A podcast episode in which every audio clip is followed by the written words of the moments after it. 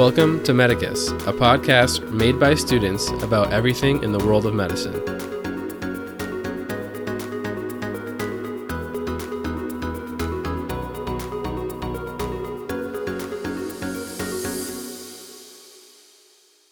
Welcome back to Medicus. In today's episode, I sat down to talk with Mega and Andrea, M4s who both spent one year in Bolivia for their Global Health Fellowship. Loyola students have the opportunity to pause their clinical education between the third and fourth years of medical school and move down to the rural town of Palacios, Bolivia to work as clinic coordinators at a free clinic called Centro Médico Humberto Parra. The clinic was started 18 years ago by the combined efforts of a Bolivian endocrinologist named Dr. Douglas Villarroel and a physician couple here from Chicago, the late Dr. Susan Ho and her husband, Dr. Ethan Molich. Stopping medical school to spend a year in a rural Bolivian clinic is a pretty unique experience, so we wanted to get Megan and Andrea here on the podcast to tell us about it. We talk about the clinic, their responsibilities while they were down there, and we also touched on some general global health concepts such as sustainability. I think this is a really great episode if you are interested in possibly doing the fellowship yourself, or maybe just casually interested in global health and the opportunities that are out there. So, with that, let's cut to the interview.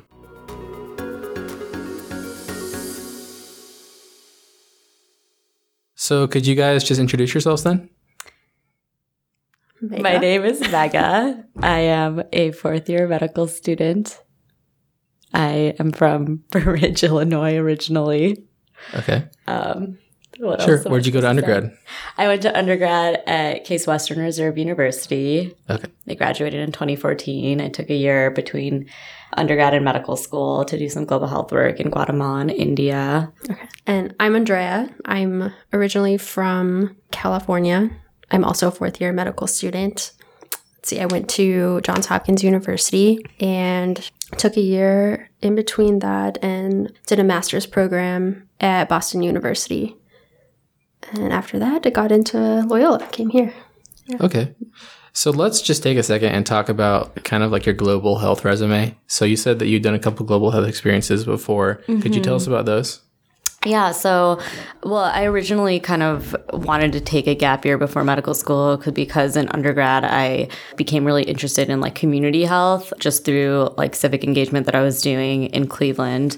And it started with like the classic one week mission trip that you do. And I like went to Nicaragua for a week and I was like, this is awesome. And then I like, I like wanted to do more of that. And so it was cool because it was like very humble beginnings in terms of like this like short term medical mission trips. Then, and then I like decided I wanted to do something a little bit more long term in Guatemala and India. And, and those were like really great experiences as well. When I was in Guatemala, I was like working with a head nurse, and I really, it was like pre, I was a pre med student, so I didn't really know much about medicine, but I was helping her where I could, like taking notes, doing inventory, measuring babies' weights, all of that stuff. And I was like teaching English and math. And I think it was just like a really great community engagement. And in India, it was, it was pretty similar.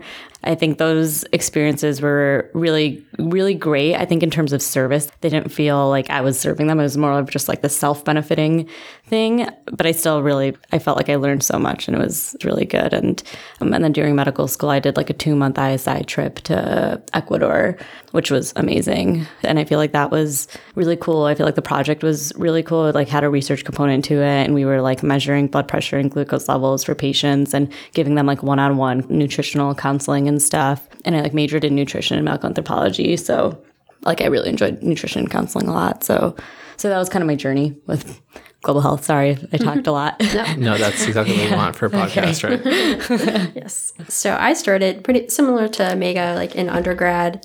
I did one um, a one week medical mission trip to Honduras with Global Brigades that was the first time I ever traveled abroad, and it was eye opening, and even like with my uh, medical experience wise too, because I was just beginning to like explore um, medicine, science, research, that sort of thing, and try and figure out what I want to do in the future. So that was a good experience to see how clinic runs and how it's done abroad. But that also showed me the side of like, well, these are only here for one week in these communities and they don't stay longer.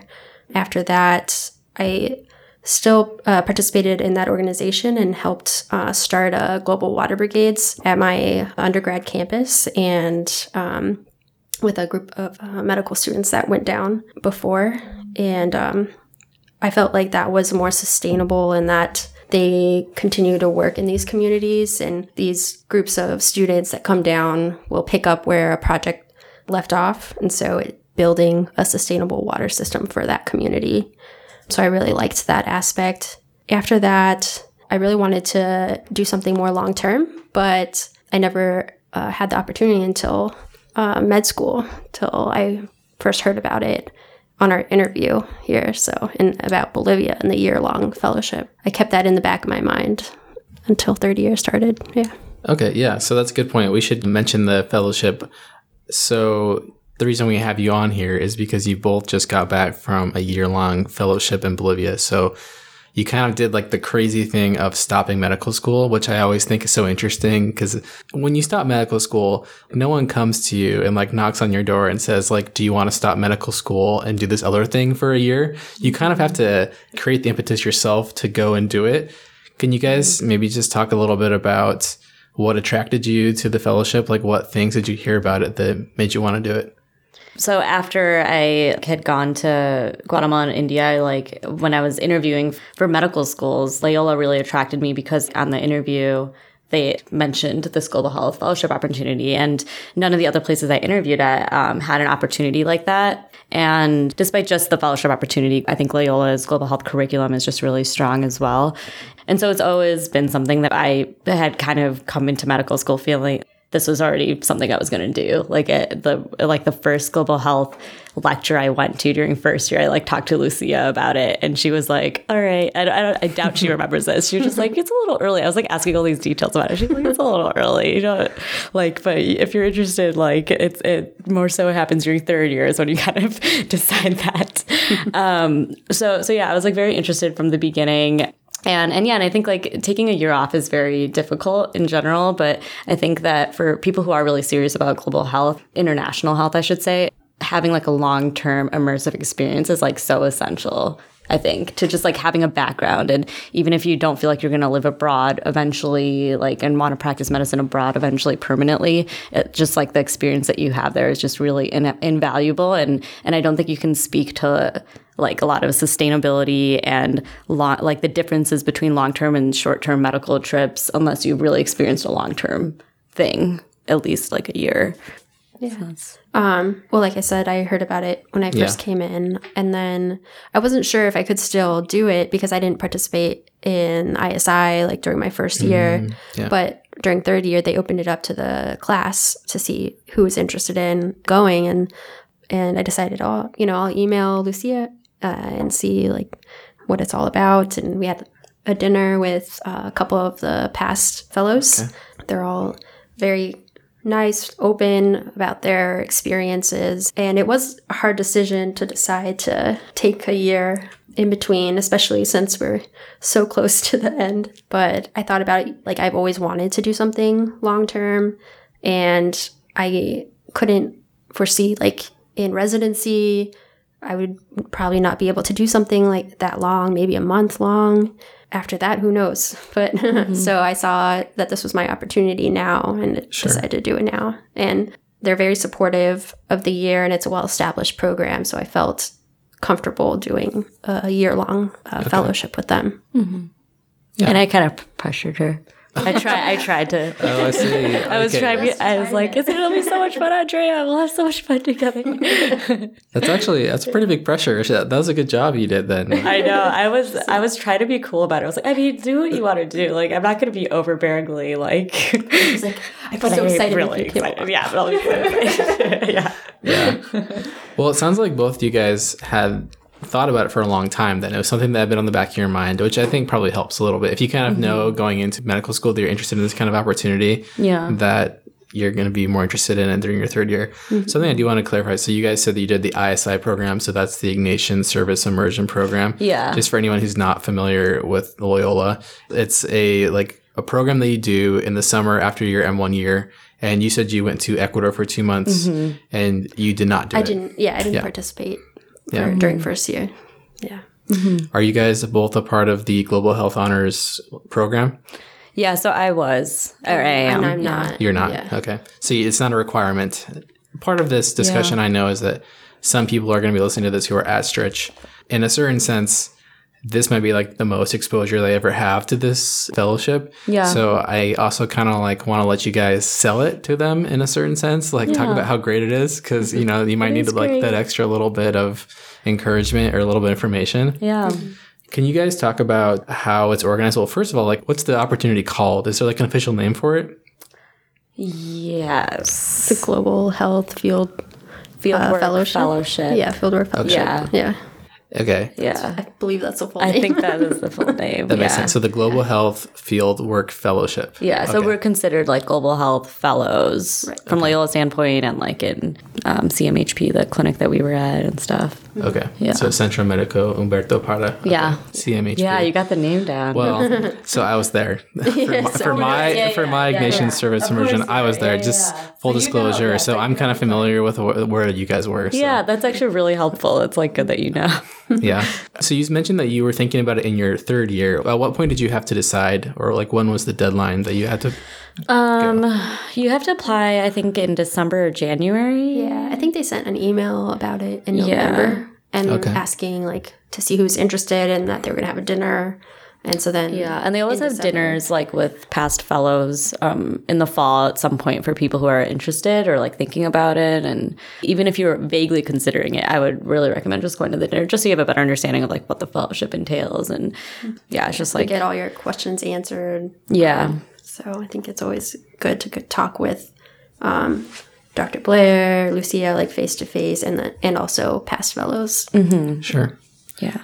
What other kind of requirements were there? Did you have to do some sort of like application essay situation? Yeah, yeah. It's like a it's an application. I think there's like five questions. It's not like a super intense application, but the Center for Community and Global Health, like they really want to see that you have a commitment and interest and like not just wanting to take a year to travel. So yeah, I think that that and you might send a resume and I can't remember. Yeah, we sent in our resume. Yeah. Um, we also had a dinner with uh, Dr. Ho and Dr. Molich. That was, you know, somewhat of a laid back interview, in that they get to ask us like why we're interested in this fellowship, and they also answer questions themselves if we have any for them. Okay, so Dr. Ho and Dr. Molich are the, I guess you could say, like in charge of the organization. Could you tell Yeah, us a little right, about who the they are and like how they're involved? Dr. Ho uh, was a nephrologist here at Loyola. Unfortunately, she passed away recently. And Dr. Molich, um, he's an endocrinologist at Northwestern. Uh, they were married and they helped start this clinic in Bolivia with Dr. Douglas Villarroel, who is a Bolivian doctor. Um, And they happened to all meet in the States at one point and, you know, they got talking and decided that they wanted to open up this clinic in an underserved area in Bolivia. Okay. Yeah. So students from Loyola have been going to this site for a while, I guess through Dr. Ho because she's a Loyola physician. Mm-hmm. Okay. And I assume Northwestern students also come Yeah. occasionally. Yeah. They have that Okay. opportunity too. They have it like an elective, like we do here. Okay. Yeah. Um, they don't have the Global Health Fellowship like one year opportunity, but they like have residents that come down and Okay. and students too. Yeah. Okay. And Students doing rotation. They don't have it like an ISI type thing either. Right uh, currently, like I don't know about in the past, but right now it's yeah, they have the fourth year at elective, fourth year elective, electives. Yeah. um, same as Loyola, where it's the one month um, during your fourth year you can go down, and then internal medicine residents get to come down for one month as well. Hmm, okay. and then we also have Lurie's pediatric residents that are able to come down for a month. Okay. That's cool. Okay, that's cool that they have it built into their curriculum. Do all the residents in their resident program come down at some point, or no, is no, it just no. people who are It's just interested? yeah, it's just like an elective also for residents, like third year Okay, residents. sure. Yeah. Because Yeah, I, and I s- thought for a second I was like, man, that would be a lot of residents because they probably have a good like at least ten in their yeah. class. I don't know That how would be a people. lot. Be interested, yeah. Yeah. And also, like, we've had other med students from other schools visit for one month too. They find this clinic on their own and email the person in charge, um, the coordinator in charge, and they're able to set up uh, an away elective. Okay. Just as an aside, if anyone was listening to this and they were like, "Wow, I'm interested in this. I want to do a a rotation," who is that coordinator who they could contact?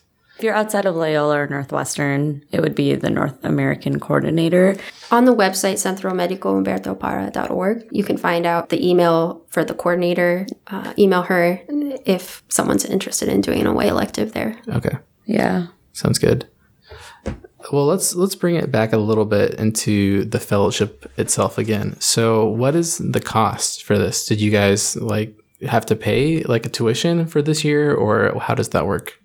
No, so you don't. Yeah, you don't pay tuition for the year. Um, you get a five thousand dollars stipend, and all your living expenses and food are covered for the year, and and then a flight there and back is also covered. I mean, you're postponing earning an intern year by a year, yeah. I think, which is like hard for some people. But if you're able to, I mean, we're I feel very very privileged and lucky to have been able to spend that year. And it, it basically ended up being just like this like frozen year in terms of money. And It's they a pretty good also covered health insurance for like Yeah. when you're in the States. so like when I came back for holidays, I, you Mm-hmm. know, made sure to do any doctor's visits I needed to do. Also our loans though are frozen. So they're not like accruing interest as as well. Okay. Wait, so how how do you get the loans frozen without accruing interest? Is there like a special program or like a scholarship or? It's through the financial aid office. So you Oh, work okay. with them and they'll make sure to put in the proper That's stuff. fa- that's so you don't fancy. have to so you're not about it. accruing interest because that's like that was the one thing I was wondering about. I was like, okay, yeah, so we can stop loans, but it's still going to take that six percent for that year. That's really cool. Mm-hmm. Okay, so you mentioned a little bit about how the clinic came to be. So you talked about Dr. Ho and Dr. Molich and how they came together. Could you tell us a little more, like, kind of paint us a picture of like how it kind of started, like what was the beginning, and uh, how, like kind of how it's grown to what it is today?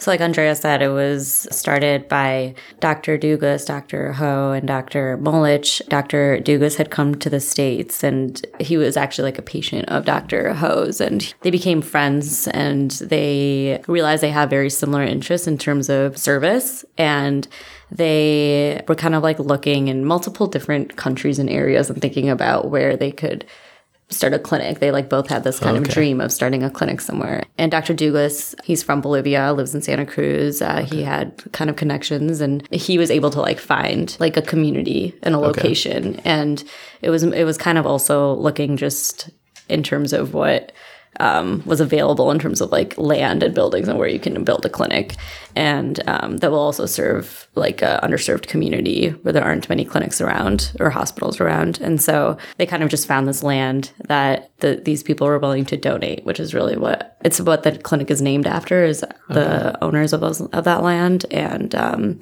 and now it serves that surrounding like forty thousand population area. It's like 14 communities. Yeah. So they started the clinic, and I think they just really focused on local involvement, and they had the entire staff be local, and, they were just able to really advocate for this clinic in the communities. And so now the clinic is has it really depends on um, what are called um, promotoras Yeah. Health promoters. Yeah. So they're like the health promoters in the communities. And so um, they like organize the patients get like the bus and cab ready for them and and have them come and they um, bring them to the clinic. It's just a very good model in terms of like outreach to the communities and having local involvement and being able to organize this like long-term sustainable clinic that people come to and feel passionate about Okay. The clinic is in Palacios, Bolivia, which is mm-hmm. outside of Santa Cruz, which is where Dr. Dugas is from. So Yeah. probably why he kind of chose that area. Mm-hmm. And so the land was donated by Umberto Impara. And then, so it sounds like you built the clinic on the land where you thought, or where they thought that there was going to be like a need, right? Yeah, and apparently also because Dr. Ho thought it was really beautiful land, and it was it was like all just like very natural. There's just forests completely surrounding it, and it's just like this protected land also. Okay. Um, Yeah, and they wanted to be able to protect it too. Yeah. And by taking over it, they were making sure that uh, like farmland or other businesses weren't going to take down the rainforest. oh, yeah. You mentioned there was like 14 communities that they serve. Are those just the communities that are like nearby, like geographically? Some of them are nearby, some of them are very far away, and it takes them maybe a couple hours to get to to Centro Médico Humberto Parra. So, which I'm just gonna call it CMHP, right? That's fine. yeah. um, The clinic. yeah, the clinic. So a lot of patients come from far away just to receive free medical care, um, because otherwise they would have to pay a lot. They would either have to go to Santa Cruz, which is about from where Palacios is, is about 65 miles, or go to one of the smaller cities along the way, uh, where they, you know, they have to pay, Okay. which a lot of them can't afford to do that. Sure. So that definitely leads into like one of the questions I was kind of wondering, which was how the Bolivian healthcare system works in general. So your average Bolivian, if they're not lucky enough to live near uh, the clinic, they have to go to a, a normal healthcare facility and they pay. Do they use insurance? Is there kind of like a socialized system? Like how do normal Bolivians pay for healthcare? So if you're like under the age of five or pregnant, then you're covered in terms of healthcare. But otherwise, um, you have to pay for healthcare. And there is insurance, but it's usually like for wealthier people in Bolivia. And also to mention, actually, towards the end of our fellowship, universal healthcare was passed in Bolivia. So it's kind of a, it's a little different because we don't exactly know how it is working there right now. Yeah. Hopefully, they're working towards getting people the services that they need without having to pay a lot for it. Yeah. But patients are still coming to the clinic and um, getting free service there. Okay. Yeah. That's interesting. I guess that will change the dynamic of the way the clinic interacts with like the normal healthcare system. Maybe they'll end up getting reimbursement from the government to help support the clinic. That'll be interesting. So then, what kind of services are offered at the clinic? So you said that people come from like long distances. Are they just seeing physicians? Or is there like healthcare screening? What kinds of stuff do you guys do there? Yeah, so there's at least one doctor there um, from Wednesdays to Saturdays. And they can also get screening or they can uh, see a dentist that comes every Saturday. We have a women's health program where women can come for their yearly uh, screening. Um, they can get pap smears, and we talk about contraception, uh, mammograms, that sort of thing. Yeah, there's like a nurse that will triage patients as they come in and get, get their like blood pressure done. We have like a lab that has an extensive amount of stuff that they do and a pharmacy as well to provide patients with free medication. Okay, They that's good. They see adults and kids. And then depending on volunteers that come down, I know that some years OB-GYN uh, doctors have come down and seen patients, and then uh, an ophthalmologist as well. So, Okay. Mm-hmm. yeah. So if there are volunteers, mm-hmm. then they can see those providers. Mm-hmm. So the, you said there's a primary care provider who's there from Wednesday to Saturday. Can you tell me a little bit more about what kinds of providers are there? Are they getting paid? Are they volunteering? Like, how does that work? Yeah, so all the local physicians um, that work and the local staff that works are paid through the foundation. Okay. Volunteers that come down are obviously volunteers, so they're not employees are paid. But yeah, all the locals do get paid, and there's there's primary care physicians that alternate. There's uh, Dr. Vargas is the one that's usually there. There's also Dr. Sosa and Dr. Guerrero, and there's Dr. Rojas. Like there's other ones that will come um, spend their time there as well. Okay. But Dr. Vargas is the main um, person who's there. Yeah, he's the medical week, director he's, as yeah, well. The Yeah. director, yeah. Okay. Did they practice other places in the community or only at Centro Medico Humberto Parra? Yeah, they practice elsewhere as well. Dr. Vargas Okay. practices in Portachuelo, which is a close by. Uh, I think all town, of them city, actually practice Portachuelo. in Portachuelo. Yeah. And like Dr. Vargas, I think he sees patients. Um, he has a con- uh, I can't it's consult yeah, consultory. consultory, yeah. Um, and he also sees patients in the hospital along, and the other doctors do as well. Okay. And so most of the funding for the clinic comes from this foundation you mentioned. Where does the money for the foundation come from? Is that Dr. Home, Dr. Molich, and Dr. Dugas, or who? yeah, else so is it's uh, it's technically so it's really like Dr. Ho and Dr. Molich and and Dr. Douglas. It was actually started before this clinic was even founded by Dr. Ho, which we recently learned at her memorial. Actually, it was for a lot of other altruistic work that Dr. Ho has done. But yeah, it's money from them, from past volunteers, like people, anybody that donates. So if you want to donate, it'd be awesome. It's a foundation that's kind of like run from here, from Oak Park, from where Dr. Molich is, really. Okay. Yeah. That's very interesting. I mean, that's a lot of that's a lot of commitment to be able to fund an entire clinic basically Yeah. out of their own salaries. Yeah, it's yeah, it's mostly out of their own salaries. It's like definitely a lot of donations as, as well, and Loyola also donates, and there's like departments that donate. I think the- the Department of Family Medicine donates.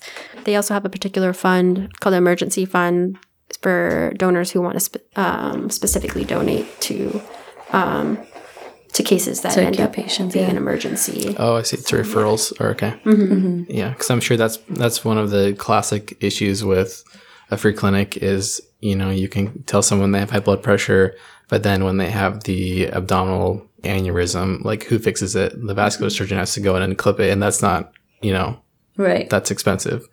Yeah. And so there's also a, we forgot to mention that there's also a social worker that works at the clinic that's like really invaluable to have. Um, and she's the one that like helps organize and deals with the urgent patients and getting them the care that they need. And Any consults that we send away for, she'll help set up the appointments for those patients to if they happen to be in uh, Porta, like in a nearby town like Portobello or Buena Vista or in Santa Cruz as well. Okay.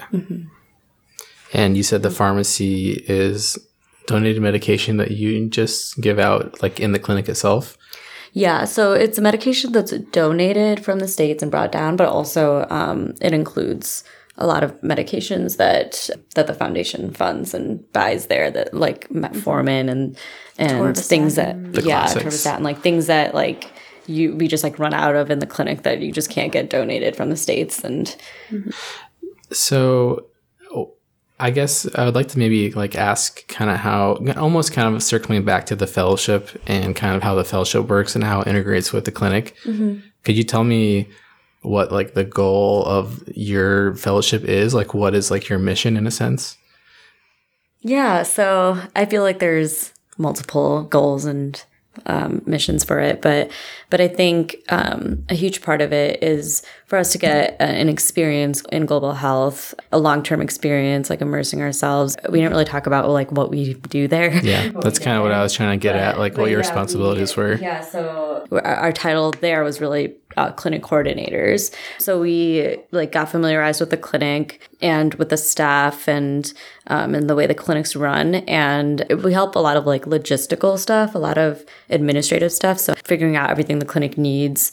Like in terms of medications that they need and materials that they need, getting that in in Santa Cruz in the main city that's three hours away, troubleshooting problems that the clinic might have had in terms of staff communication or just Computers. Or computers. Oh my God, Andrea was a computer god. Yeah, and things that would just happen and that um, we would just kind of have to um, act on our feet in terms of helping the clinic and um, and especially in terms of computers and technology. Those are computers that were brought down from the states and um, and there's like this EMR system that's like very Amazing old. charts. Hashtag amazing. amazing, amazing charts.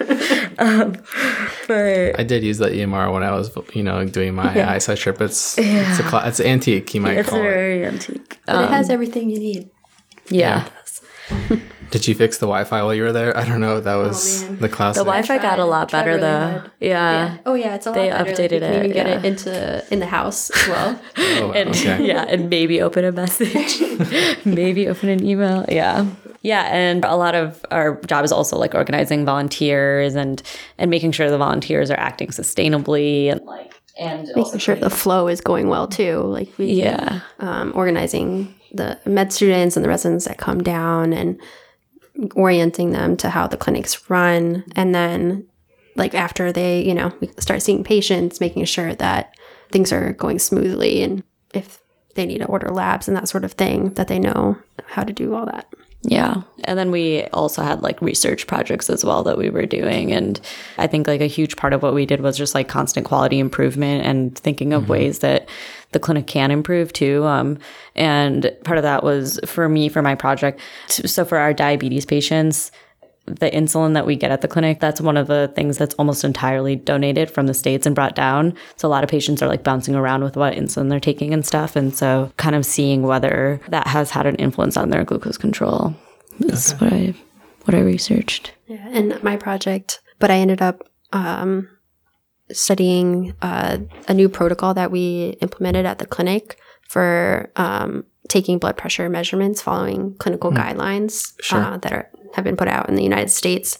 And because originally, uh, when we first started, they're uh, taking blood pressures at the front desk where it's like really crowded and, and noisy. Literally, patients will run to the yeah. desk because we call their name out and they're like standing outside because there's a bunch of people and then they just run, run in over. and, then you just do it. You do, don't wait five minutes like what, Yeah. what the guidelines say. So I um, compared the new protocol where we had them in a separate room, you know, let them relax a little bit, and followed a set of guidelines and compared that to what they're we were originally doing with the patients. Okay. Mm-hmm. So it kind of sounds like you guys were almost like looking at things from a bird's eye view, seeing how to improve, helping volunteers orient themselves. Did you guys also have a clinical aspect to your fellowship? Were you mm-hmm. guys ever seeing patients? Yeah, so we would like attend to patients as well. Um, I think like for the first few weeks, I would we like would mostly shadow and get a feel for the clinic and um, and the care that's the type of care that bedside manner and stuff that um, Dr. Vargas does, and and um, and then we started kind of seeing patients as well, and um, and I think seeing patients was was really cool. I think it's also a little bit hard to i think uh, i had the best experience of seeing patients when there were actually um, volunteer like faculty from like attendings from the states there just because at the clinic i think as a fourth year medical student dr vargas and them just give us so much autonomy. They just trust Yeah. us with everything. Like every time i was like are is I, like is this right? He's like yes yes yes everything is right. Like you're good. And i was like ah, you should not trust me. I to, to know what i'm doing. Um Yeah.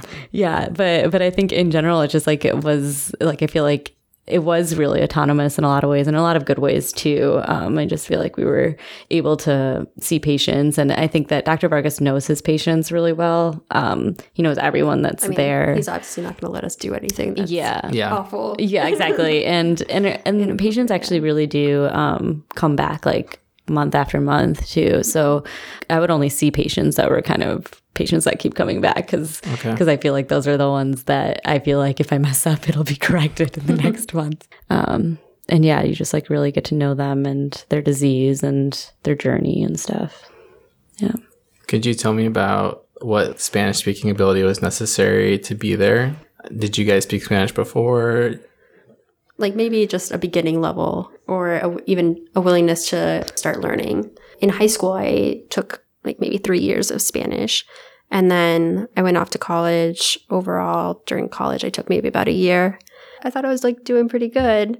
But I found out like when I went down, it's been a while and I really needed to, uh, I felt like I was starting from the beginning.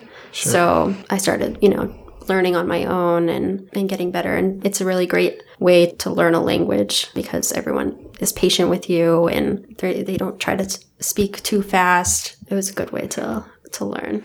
Yeah. And there's also like opportunities where you can do Spanish lessons and stuff. Like, Yes, they, there's a, an instructor if you um, okay. want to get more experience. And I did that throughout the year um, Okay. to get more practice. And it helped a lot with the grammar uh, Yeah. as well. yeah. That's true. That, Yeah. I, I did learn Spanish in like a similar kind of immersion environment. I think you're right. There's definitely an aspect of getting the slang. A certain amount of language is just copying people say. Like you hear mm-hmm. someone say something a certain way and you just say that exact same thing they said or that phrase. Another aspect of it is really understanding like the grammar and you kind of have to combine mm-hmm. the two to, you know, speak fluently. So mm-hmm. Yeah. I, I came in knowing Spanish, but Bolivian Spanish is also very different. It's very, very different. Um, and so, so I A feel lot like, of colloquial terms. Too. yeah, Yeah. yeah. Like I feel like I thought I was very fluent before coming, but like now after this year, I feel like I like confidently say I'm fluent from Yeah. Spanish. Like I think that nothing beats an immersive experience in terms of Spanish, and um, yeah, it's it's great. sure. Yeah. Could you guys tell us a little bit more about like what your schedule was like and like what your day to day experience was like, maybe as like a as a clinic coordinator? Yeah, so I think every day we'd wake up in our mosquito nets and hear's some monkeys fighting outside and like and you live at the clinic itself and you we'd have breakfast as people came in like we'd start breakfast and then and we'd open the clinic up too and get things ready for the day um, have some awesome coffee that was that's grown on on the clinic um, grounds and Don Pepe. Yeah. And um, we would eat breakfast with people that would come in, the nurse would come in, and pharmacist would come in, and and then we'd start our day and we would like help triage patients, start seeing patients, or work with the doctor directly and do pap smears or work on our research project. Yeah. Um, patients were usually scheduled by whatever community was assigned to that day. Um, and they usually try to schedule at most 25 patients, but that didn't always work out. Sometimes we'd see like 35 patients, sometimes there would only be maybe 10 that come in. So we mm-hmm. really didn't know exactly how the day was going to go Okay. um, and how like busy we are going to be until they all show up. Okay, so the community gets picked up in a car mm-hmm. or in a truck, and they all mm-hmm. get trucked to the clinic on that same day. Sometimes, like from really far away, because it's a two-hour commute, but mm-hmm. sometimes close by. Mm-hmm. So you don't know who's going to show up that day necessarily. They just kind of show up, almost kind of like a walk-in clinic, but they are patients of the clinic. So you have their mm-hmm. chart. Yeah, there wasn't too many, like maybe one or two new patients each day, but sometimes they weren't like scheduled to come in that Okay. day, I guess. Yeah, like you you don't have like like compared to here where you have a list of what patient specifically is coming each day. Like the, the, we didn't know like what exact patients would be coming each day, but like by community you would have an idea of like which patients, but then like you'd only find out once they actually come like which ones ended up coming. But yeah, and then sometimes you would have like walk-ins, like people just come in on their motorbikes that like know that there's a clinic and like need to see a doctor too. Or like Yeah. they fell off their motorcycle and they got a laceration, so then they come to the to the clinic clinic. because it's the closest clinic nearby, and we'll treat them. Yeah. So then, uh, something I just realized that we kind of, you really did live in the clinic. Like the volunteers literally lived, like slept in the on- building and Yeah, in they the live- clinic yeah because yeah. there's two separate buildings there's like the Yeah. the, where there's the rooms that we sleep in and like the kitchen um, and then there's like a separate building next to it where it's the actual clinic i'm saying for, for the listeners because i know Yeah. you know already Yeah, no, yeah, that makes a lot of sense. So then Yeah. you guys were there from Wednesday to Saturday. Mm-hmm. What did you guys do on the days that were not clinic days? Yeah, so we would go back Saturday or Sunday morning to back to Santa Cruz. Uh, That that's mostly because there's usually just a lot of clinic stuff to do in Santa Cruz, um, and also to use internet and just like call our families and stuff. Yeah, and there's a volunteer house there in Santa Cruz that's owned by Dr. Molich. And that's where we take volunteers back and forth from the volunteer house in Santa Cruz to Palacios. Okay. Yeah, So Santa Cruz, just to remind the listeners, is like the big city nearby. Mm-hmm. It's probably like got several hundred thousand people in population. There's like an airport and there's grocery stores and there's like you said internet. So it's got all the amenities. And Palacios is a very small community of maybe like a couple thousand. area, yeah. It's very rural. Okay. So you spend the four days in the rural community where the clinic is. Then you drive back a couple hours to Santa Cruz on Saturday night. I assume you probably do that. yeah. Like Saturday afternoon. Saturdays usually ends up being a short day, which Yeah, is nice. yeah. Clinic usually ends around 2 p.m. And so then after that, we pack up everything and then we head out. And it takes us about two, two and a half hours to drive back to Santa Cruz. Yeah. So we go back to Santa Cruz in terms of the clinic responsibilities while we're in Santa Cruz. Like we like have to meet with an accountant and go over some finances. We have to buy food for the week. to, to take back to uh, Palacios because um, we do all of our grocery shopping in Santa Cruz uh, to bring back um, with us for clinic week. Yeah. And just communicating with like Dr. Molich and Dr. Douglas on what's been happening at the clinic and just troubleshooting problems with them as well. Then also it's like our weekend, so we'd also just kind of enjoy Santa Cruz and Club go, Caribe. yeah, go salsa dancing Yeah. and Oh, okay. Um, go on trips and stuff if we could. So, yeah, What kind of trips do you go on when you were there? Like, do you go sightsee around Bolivia or? yeah, definitely. So we went to like yeah. the Salt Flats and La Paz and Tarija, which is Yeah, wine country. Yeah, there's like a lot of cool stuff. There's like an, a really cool like two day trip that you can do to Samaipata, which is Mm-hmm. a really fun. We did that with the ISI group. Yeah, I'm sure you guys did it too. I did that during my ISI yeah, group. yeah, 'cause I got the pictures still. Yeah, yeah. Go to my Instagram if you want to check them out. No, I'm just, I'm just kidding. Don't go to my Instagram. I haven't posted in like two years. So, okay. you kind of learned to almost integrate your social life into Bolivia. You said doing salsa Mm-hmm. dancing. Did you guys mostly just hang out together or did you find new friends in Bolivia to hang out with? Yeah, um, both really. Like we Yeah. would definitely hang out a lot. I mean, we all slept in the same room and we would socialize together a lot. But but we also like had local friends too, both in Santa Cruz and They could and show us around a little bit and yeah. we weren't too worried, I guess, Yeah. going out on our own. How did you guys deal with separating from your friends and family? So you mentioned that like you couldn't get service a lot of times, so you couldn't necessarily be just a call away from your family here. How did you deal with that? Definitely hard at times and I have a niece that I like cried when I was leaving her and it was like really difficult initially and I would just like sometimes just watch videos of her and be sad and miss her a lot. But but I think ultimately you just like kind of build your own family there and I think that I, I just felt very much at home with them and you're just with a lot of warm people and this welcoming environment that um, it felt pretty seamless to be to like kind of get used to that. Yeah. I'm used to living away from home ever since undergrad, but trying to make sure I'm I am able to communicate with my family. And so I always made sure like every Sunday, um, which is pretty much most of the time, we would get that day off. I would go to Starbucks, get a solid Wi-Fi connection, and I'd talk to my family. In that sense, it made things a little bit more stable for me, and that I knew like every week I was going to talk with my family and and see how they were doing, and that I'm okay as well. So yeah, I went to that same Starbucks several times, so I'm familiar. Yeah. Yeah. It's weird how Starbucks can be like a comforting place, but I guess it can be, you know? Yeah. So I know that like during third year, during fourth year, essentially the way that rotations work is you're kind of assigned to different attendings, different residents, and while you're there, you kind of get to like absorb certain things from all the attendings you interact with. And you kind of learn different things that you want to incorporate into your own personal practice going forward. What kinds of things did you guys learn during this year that you're going to incorporate into your future practice?